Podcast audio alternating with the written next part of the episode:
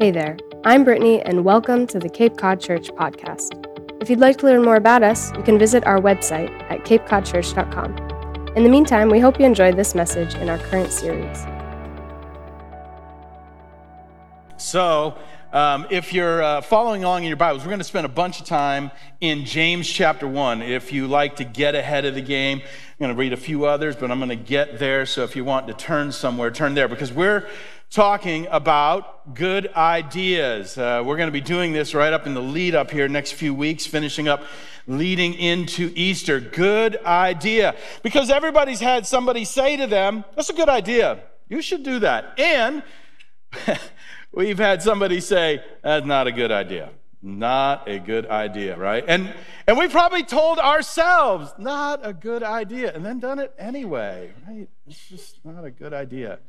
And it turns out that good ideas in the Bible are actually often thought of as rules, but when we just think of them as rules, do this, don't do this, we, we miss the meaning behind them because the meaning behind them is that this is a good idea. This is the pathway to a full life. If you do this, God's laws that govern our universe, the law of sowing and reaping of consequence, comes back to us in both good and bad. Good idea. So here's a good idea that we can probably all agree on tell the truth. This is a good idea, right? Tell the truth. You want to have friends? Tell the truth. You want to keep your job? Tell the truth. Now, some of you just thought, no, my job, they don't want me to tell the truth. You need a new job. That's another message. Right? You want a healthy marriage? Tell the truth. You want to build a good relationship with your kids? Tell the truth. Right? Tell the truth. Bible actually has a lot to say about this. Let me read you some of them. Exodus chapter 20, verse 16, you must not testify falsely against your neighbor. Don't lie about your neighbor. By the way, that's from the Big Ten. The Ten Commandments that everybody says they obey and nobody can repeat. That's the ones right there. You must not testify falsely against your neighbor. Or Proverbs. Man, Proverbs is just full of this. Here's what it says, chapter 12. An honest witness tells the truth, and a false witness tells lies. There it is A couple verses later, it gets down to it, right?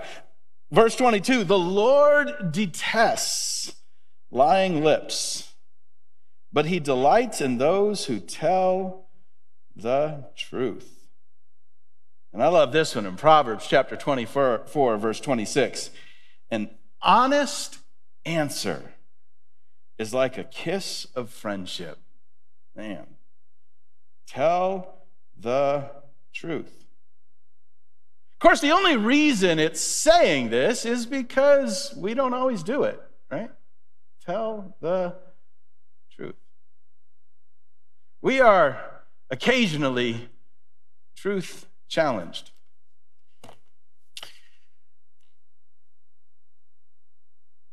But I don't actually want to talk about just telling the truth.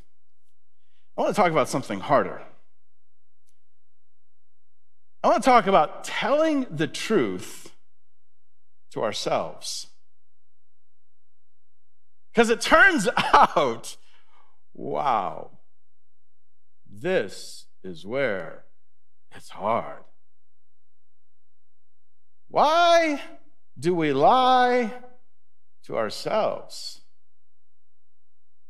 Man, it turns out that most of the lies we tell to other people are because we're lying to ourselves. You wouldn't think you would do it. Who lies to themselves? But we look at the truth and we avoid it, avoid it, avoid it, avoid it. We, in a word, are dishonest with ourselves. We. in the words of that famous movie, can't handle the truth. Remember that one? Oh, man. Can't handle it. James has something to say about this, and it's such a powerful passage. I just want to I want to camp there uh, for our time today. because I think it begins to tell us a little bit about why we lie to ourselves. And I'll, I'll try and make this as practical as we can. Here's what James says, and just, you know, see if you see yourself in it. Verse, chapter 1, verse 22, he says, Don't just listen to God's word. You must do what it says. Otherwise, you're just fooling yourselves. You're just deceiving. You're just lying to yourself about who you actually are. For if you listen, I was going to use an illustration here. He says, if you listen to the word and don't obey, it's like glancing at your face in a mirror. You see yourself, walk away, and forget what you look like. Now, this is at a time when mirrors were not as as common as they are today. Now, mirrors are, are everywhere, but then uh, mirrors were in reflection, seeing your own reflection was a, a rarity. You know, there was no cameras to take a selfie, right? There wasn't a mirror and a reflection on every wall. It was pretty uncommon. So he used this illustration. So, like looking in a mirror and then walking away and forgetting what you look like. But we could take the same illustration. It's like looking in a mirror and seeing that spaghetti and just, ah, right? Chunk of lettuce on your teeth. Right? And walking away and just ignoring. He said, This is what's happening to us. We're, we're looking and we're seeing, but then we're avoiding, denying, fooling, lying to ourselves. How do we do that? I mean, where does that come from? Here, here's, where, here's where to begin. If you're taking notes, here's just a, a practical plan. I can't accept that I was wrong. That's usually where it starts. I can't accept the reality that ah, I was wrong. Now, why is that? Well, we all have an inner narrative. It's the story we tell ourselves about ourselves. This is who I am. And I'm good at that. Or I'm trying to be good at that. This is my story, my, my narrative. I'm a good man or a good woman. I don't use angry words. Except until I do.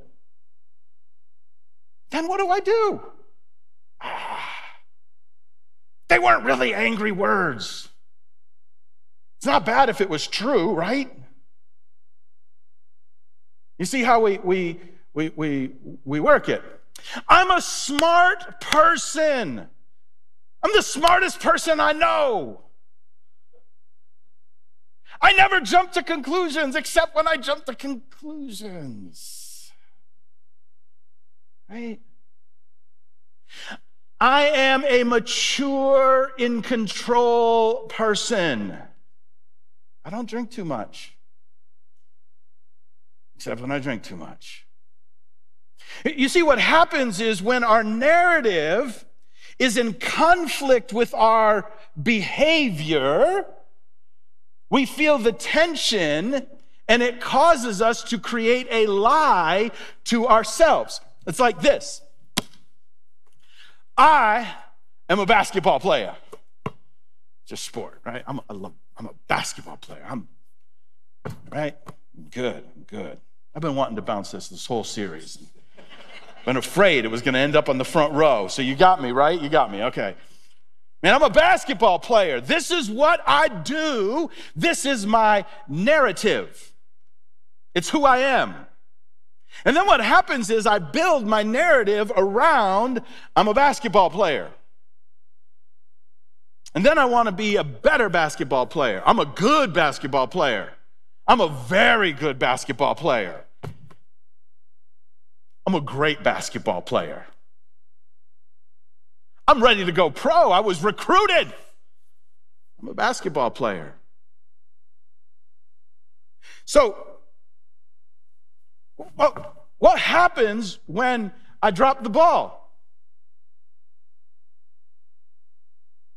I was supposed to be a good, great basketball player, but I just dropped the ball. Now I've got to I got to decide what to do, right? And and and admitting that I wasn't as good as I thought I was it messes with my story, my narrative. I'm so somebody knocked that out of my hand. It's their fault. Their fault. I got fouled. Fouled. Did you see it? Instant replay. It's not my fault. I mean, you ever seen an NBA professional do this? All the time. Ah! Instant replay. Nobody within 10 feet of them. Because they got a narrative. It's a narrative about how good they are. And, and we can't just pick up the ball and say, I dropped the ball, because when I say I dropped the ball, I ruin the narrative about how good I am, and how good I am is attached to how valuable I think I am. You see why we lie to ourselves? Because the other option, admitting, accepting, that I dropped the ball messes with the story I'm creating. So, here's another one. I refuse to be hopeful. I'm going to go in a whole new direction with this one. Sometimes we, we lie to ourselves because we are not about to be disappointed again. Nope. I refuse to be hopeful. You've been disappointed. You've been down that path and it hurt. And you lost something. And you've decided that the way you will protect yourself is to never be hopeful again. And that means you can't believe anything good. You can't even believe in the goodness of God and His faithfulness. Because in order to maintain that safety, you have to keep telling yourself the lie. It's not good. It's never going to be good. Nothing good is coming. Even down to the faithfulness of God. We are like perpetual Eeyores. Remember Eeyore? Remember Eeyore? I love Eeyore. I just love him as a character. The little gray donkey and Winnie the Pooh. Okay. Anyone know an Eeyore? I do. Oh no. It's gonna rain. Man. We refuse to be hopeful. In fact, these sort of hopeless characters are, man, they're, they're everywhere. You know, Winnie the Pooh, not your, not your gig. You like SpongeBob? How about Squidward? Right? I don't watch SpongeBob, so I'm just going by what I read. I hear he's pretty down. Harry Potter? What do they call it? Uh, Moaning Myrtle? There you go. There you go. Literature loves these ones, but here's my favorite George Costanza. That's right. George Costanza, never. what a pathetic character. There's actually this scene in, uh, in, in one of the Seinfeld episodes where George and uh, uh, Jerry are sitting at a table, and George says, I dream of being hopeless. He says, I dream of being hopeless. It's my only hope. You know why that's funny? Because we can relate. It's not funny if there's not a grain of truth in it. The grain of truth is that sometimes to protect ourselves, we choose to not believe in anything hopeful. Even the faithfulness of God in our lives. Because somehow we think it protects us. James has a, a solution, and I want to read it to you. In the very next verse, he says, But, but, if you look carefully into the perfect law that sets you free. Now, watch what he's doing here. If you, if you look carefully into the, the law, the word, and the word, ultimately, the word, John 1 says, Jesus is the word. If you look at him, if you focus on him, if you set your eyes on him, if you focus, you meditate, you dwell on his word, the perfect law, here's what it does it sets you free. Like there's something in his word and in the person of Jesus Christ that literally sets you free. Just dwell on it. Just sit there. Just, just, and he, and he likens it to this mirror, right? It's like, like, listen, pause and stop and look at the mirror. Look at the word. Look at Jesus. Push out everything else and just see Jesus. Because when you look at him and you look at his word, it changes everything. Because here's what you discover you discover that what you lost, you didn't need. That's what he means when he's saying you set you set you free because you're locked into this stuff. Like I gotta, I, I, I gotta, I gotta have that. I gotta, I gotta have that story, that narrative, because this, this is why people accept me. This is why people love me. This is why people admire me. But when you look at the perfect law, when you dwell and meditate on Scripture, and you see Jesus, what you discover is all you need is Him. And it sets us free because when we thought we thought we needed that thing, but when when we look at him and we focus on him, we we, we, we see in his word that I don't need I don't need that narrative. I don't need that acceptance. I don't need that story.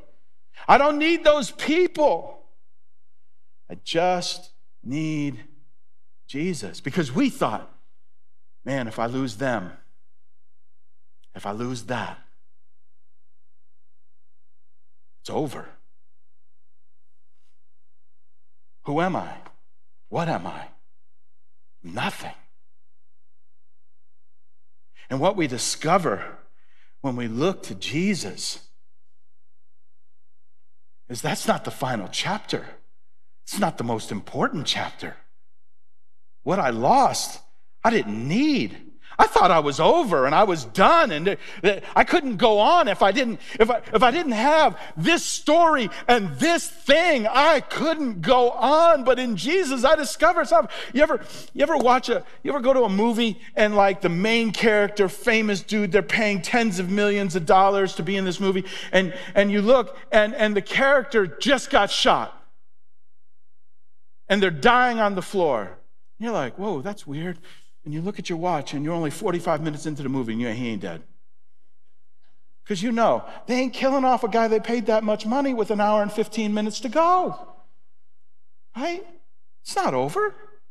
Oh, oh, there he is. He back to life. Look at that bulletproof vest. Who knew? Right?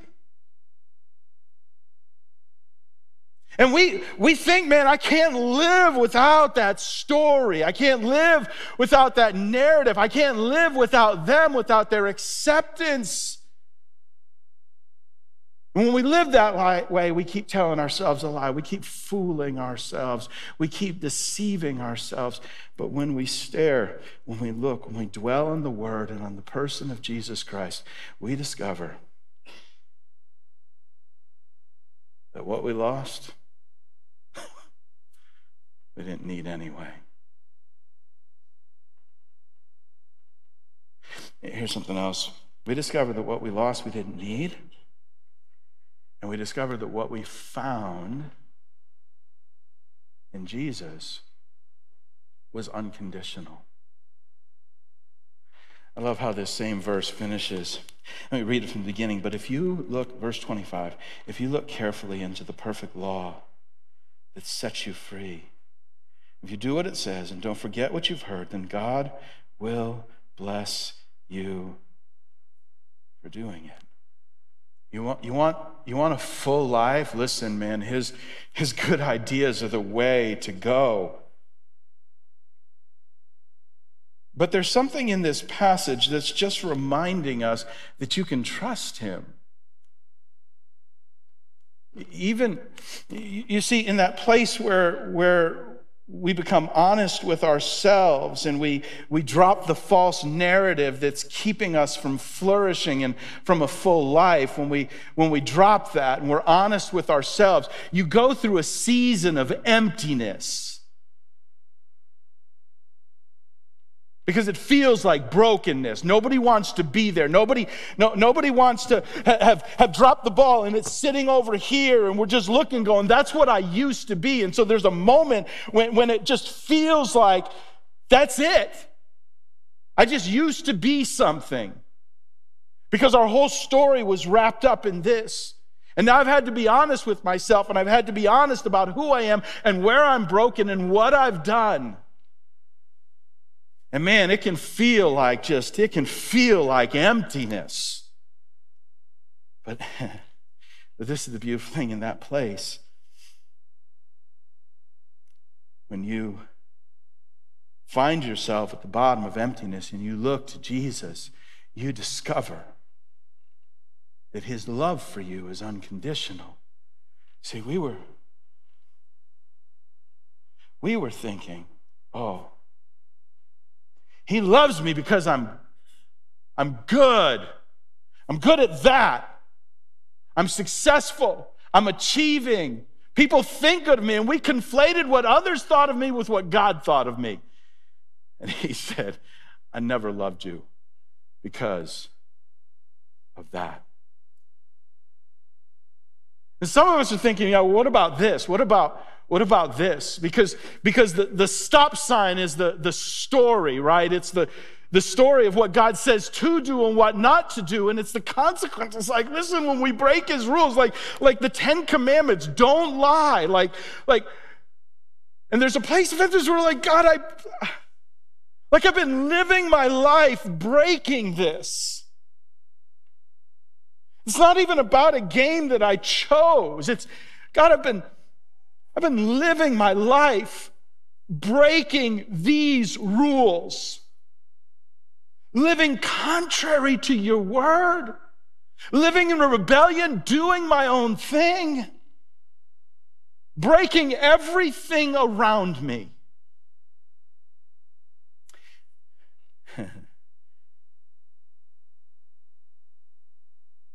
and we would think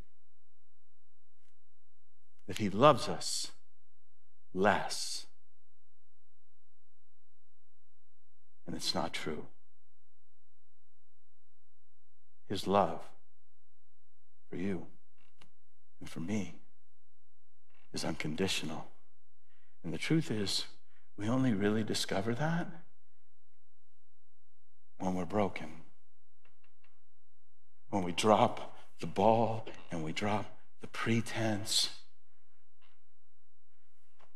and we've got nothing left. we got no excuses, no defenses, no claim to deserve anything. And it's right there that we find the most important gift of all his unconditional love. Because it's right there that we discover he loves us.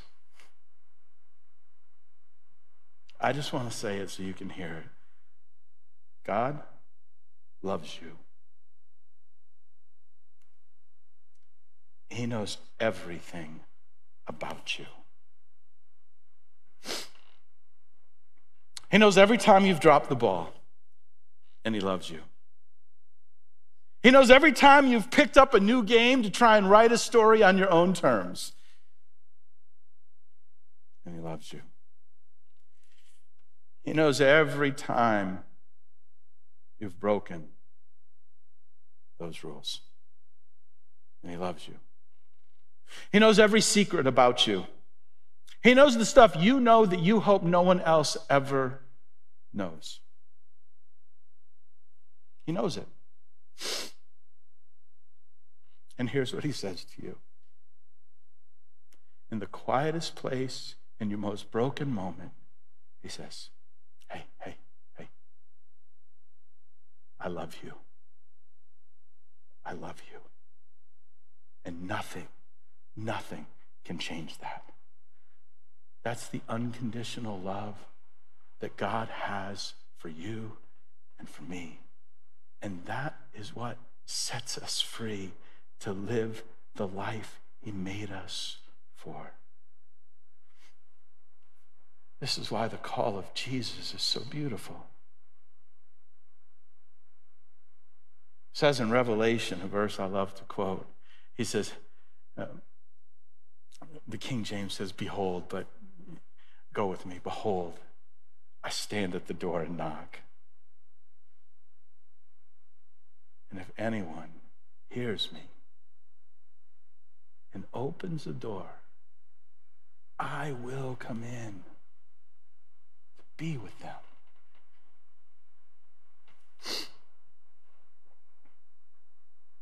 And maybe that's you. Maybe you just Maybe God's got a story that He's weaving in your life and He's brought you right to here into a place of brokenness and you're just ready. You're just like to, to, to drop all the pretense of goodness and worthiness and deserving and to drop it all and just to come and humble yourself at His feet and say, I need you. Because in that place, we discover his unconditional love and it changes everything. If that's you, I just want to finish by giving you a chance just to, to take that step of faith in prayer between you and him. Would you bow your heads with me? Our heads are bowed and Our eyes are closed in just a moment to reflect on what God might be saying to you.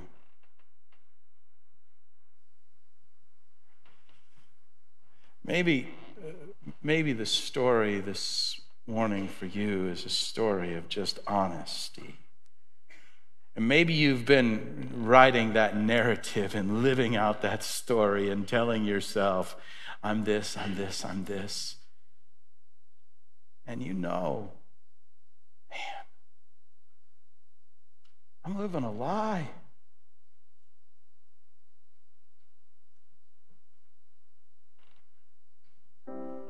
Man, just drop the ball, drop the ball, drop the ball.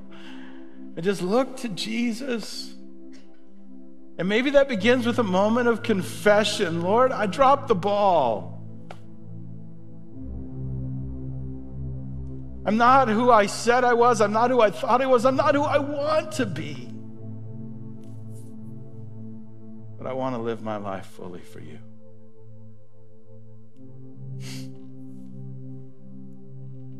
And maybe you're here and you've been on this journey towards Jesus and uh, in twists and turns, and you've not yet given your life to Him. You've been writing your own story, your own narrative, but you're ready to drop that today and just embrace Him and His story and live fully for Him. And here's my invitation to you listen, wherever you're at and whatever is going on in your life, drop it. Just humble yourself before Him.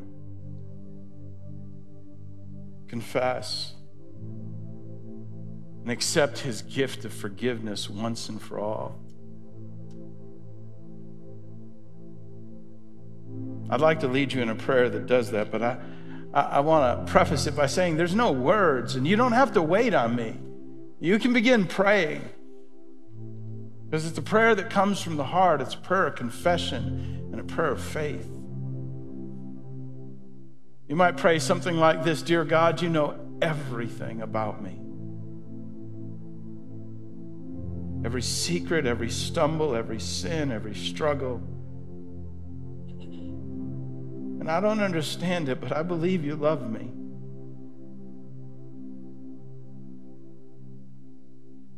And this morning, I accept your gift of forgiveness. Jesus Christ, I trust in you as my Savior. I invite you into my life. Help me to live my life fully for you. I pray.